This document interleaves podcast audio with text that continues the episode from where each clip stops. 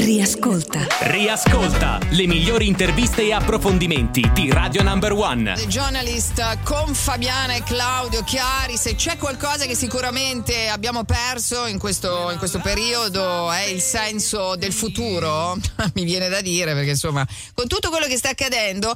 Allora Claudio, noi oggi andiamo a riospitare, ne siamo molto felici, eh, uno scrittore, giornalista eh, al quale abbiamo diverse domande da fare insomma riguardo un uomo che sta mettendo il mondo nel terrore. Certo, allora l'uomo che sta mettendo in onda nel, il mondo nel terrore lo lasciamo indovinare a voi. L'uomo invece che abbiamo al eh, telefono è il nostro amico Fabrizio Amadori, saggista con il suo blog nerosubianco.blog dove trovate tutti i suoi articoli. Ciao Fabrizio, rieccoti. Grazie per l'invito, sempre molto gentili. Ben arrivato. Allora Fabrizio, qualche giorno fa io ho letto un tuo articolo che ragionava sul concetto di intelligenza, no? E mi è piaciuto molto. Allora vorrei partire proprio da lì per farti una domanda un po' provocatoria. Ma eh, Putin è un uomo intelligente, è un uomo istintivo? Che cosa è Putin secondo te da questo punto di vista?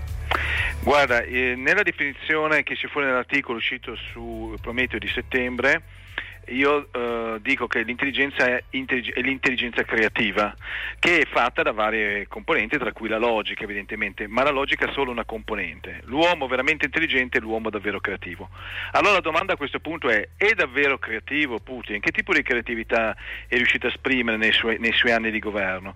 Io credo che, eh, essendo questa la mia opinione personale, per carità da prendere come tale, ci mancherebbe altro, ma io dato che considero Putin un, voglio dire, dritto a dritto, non ci voglio girare attorno, un capo mafia con una cupola mafiosa che è il suo sistema, il suo regime, ecco che non posso considerare un grande creativo Putin, lo considero uno molto furbo, uno molto addentro ai meccanismi del potere, dato che lui è stato uomo di potere nei servizi segreti. E infatti ha portato quel tipo di mentalità nella Russia, ha fatto in modo che ci fosse un regime eh, sostenuto e strutturato e potenziato da lui, la Russia già non brillava diciamo, però lui ha potenziato questi aspetti negativi del paese e ha messo nei posti chiavi agenti dei, dei, servizi segreti. Quindi lui si appoggia molto sui, ai servizi segreti. Questo è indice di creatività, no? questo è indice semplicemente di furberia e di un pensiero che è un retropensiero, perché moltissimi russi non sanno veramente qual è la mentalità di Putin e in questo non sono aiutati dalla propaganda.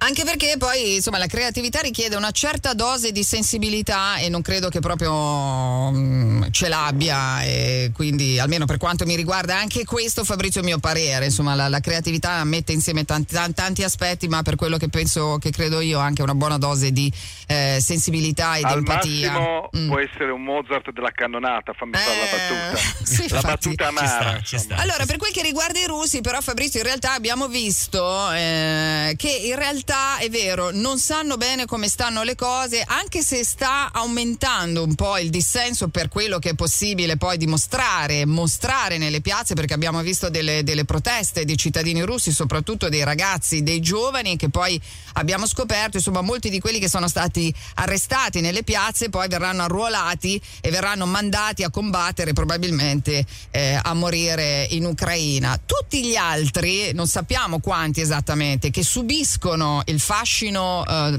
mm, perdonatemi insomma il termine, lo metto tra virgolette, insomma di eh, un uomo come, come, Putin, come te lo spieghi? È solo perché ovviamente non possono disprim- esprimere il loro dissenso o perché effettivamente si sentono, come dire, avvolti da questo senso di potere? Beh, lui è riuscito a sviluppare la parte dello stomaco, della pancia della Russia, ha cercato di riesumare, dando un'ideologia alla Russia che non aveva più, dopo il crollo del comunismo, un nazionalismo becero che trascina un po' tanti popoli, diciamoci la verità, non soltanto quello russo. Questa operazione si può fare anche in altri paesi, probabilmente anche l'Italia potrebbe essere uno di questi. Quindi lui è riuscito a tirare fuori quel tipo di scheletro dall'armadio per dare, ribadisco, una ideologia che altrimenti non c'era più. È un'ideologia che però è suo, nel suo interesse, perché lui ha bisogno di creare l'idea di un grande paese, una grande potenza, è una narrazione del tutto sbagliata, perché la Russia è un paese economicamente piuttosto piccolo, ha un PIL inferiore a quello italiano, avendo due volte e mezzo la popolazione, non so quante volte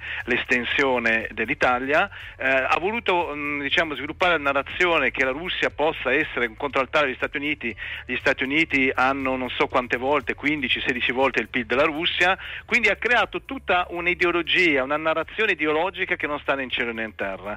I russi ci hanno creduto anche per questa storia della pancia di cui parlavo, ma anche perché, termino, il 60% dei russi in realtà non credono molto nella politica e questo complice gli anni 90 di Yeltsin, la democrazia di Yeltsin ha fallito e quindi i russi non sono disponibili a sacrificare la libertà della vita per difendere qualcosa in cui non credono.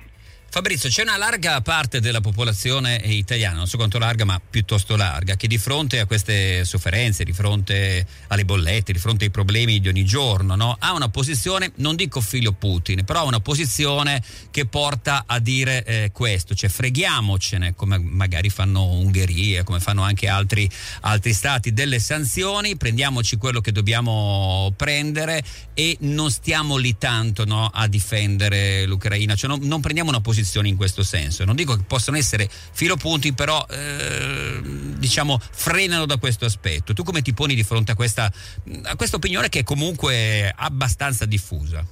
Allora, intanto chi sostiene questa idea è gente come dicevi tu, come Urban, che certamente non spiccano per cultura democratica e cultura liberale. Direi che avere come esempi questi paesi, compresa la Serbia, sappiamo che adesso c'è un presidente che era un, diciamo, un collaboratore di Milosevic, lui probabilmente è molto, è molto, migliore, ha fatto anche mia colpa, per carità, però insomma adesso vediamo che col Kosovo neanche lui sta, sta scherzando.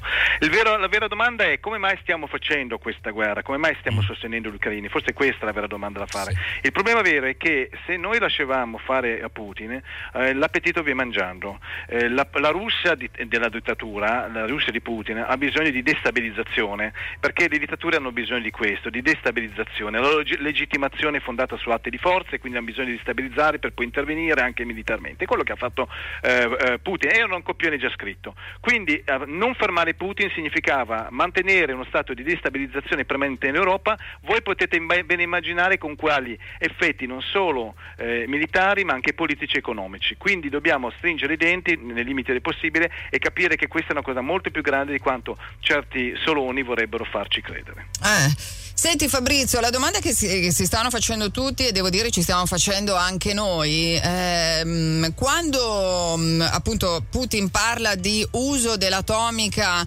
ehm, a livello tattico, nessuno sa bene di cosa stia parlando e soprattutto la domanda che si fanno i capi di Stato, eh, che ci facciamo noi semplici cittadini, giornalisti, eccetera, è, è se veramente un uomo come Putin, che insomma non sappiamo bene eh, inquadrare, ci basiamo su quello che, che, vediamo ed è poco perché dal suo viso si capisce veramente dalla sua espressione, dalla sua espressività molto poco, eh, se sia veramente in grado di fare una cosa del genere. Eh, che cosa ne pensi tu? Io penso che lui abbia come obiettivo il suo potere personale e il sostegno del regime che lo sostiene, un do to destra. Abbiamo appena detto, appena detto, che il regime è fatto di eh, uomini dei servizi di cui lui si fida fino a un certo punto, ma che conosce, quindi lui eh, sostiene chi eh, può sostenerlo. Infatti lui ha sempre diffidato dei militari, lui è sempre stato più per i servizi segreti. Quindi usa l'atomica, certo che può usare l'atomica se lui pensa che gli possa servire per il mantenimento del potere. La domanda è, usando l'atomica lui manterrà il potere? Allora, allora tenete conto che ci sono moltissimi livelli di eh, riflessione questa, rispetto a questa domanda. E la prima è che se lui usasse la bomba atomica nei territori che vuole tenere andrebbe a creare delle radiazioni che non converrebbero neanche a un esercito il suo che dovrebbe mantenere il controllo di quel territorio. Quindi nel caso lui usasse delle bombe atomiche le dovrebbe usare lontano dalla zona di guerra dove c'è anche il suo esercito.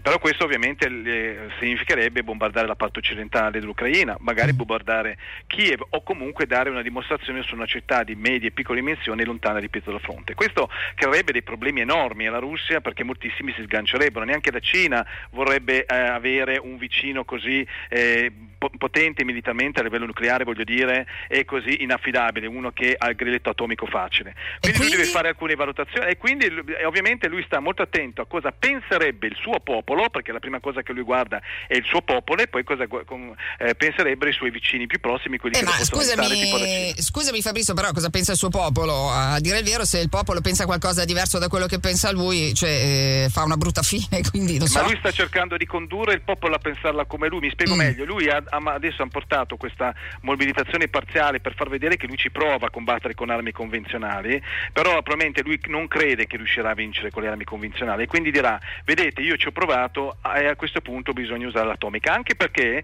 continuando a prendere della gente, dei russi e mandandoli a fronte rischiando di morire, i russi per primi dicono ma a questo punto uso l'atomica se il, il, il prezzo è la mia vita, cioè sta creando una paura, sta aumentando la paura nel popolo russo che non vuole essere chiamato al fronte. E quindi sta creando dire, il terreno per usarla questa bomba atomica agli occhi del suo popolo. È questo che mi fa paura soprattutto, ecco perché io temo che potrebbe usarla davvero. Sei stato molto chiaro e anche molto veloce. Eh, so che tu ami le lunghe chiacchierate Grazie, di ore e ore e ore, invece sei stato super eh, chiaro. Ci risentiremo, insomma, penso presto perché questa storia purtroppo non ha ah, da finire. Magari la volta prossima, speriamo, magari parleremo di una fine eh, di un momento così eh, tragico. Grazie a Fabrizio Madori, ricordiamo il tuo blog nerosubianco.blog dove trovate molte cose interessanti. A presto, ciao! Ciao, Fabrizio. Grazie, grazie, grazie. A presto.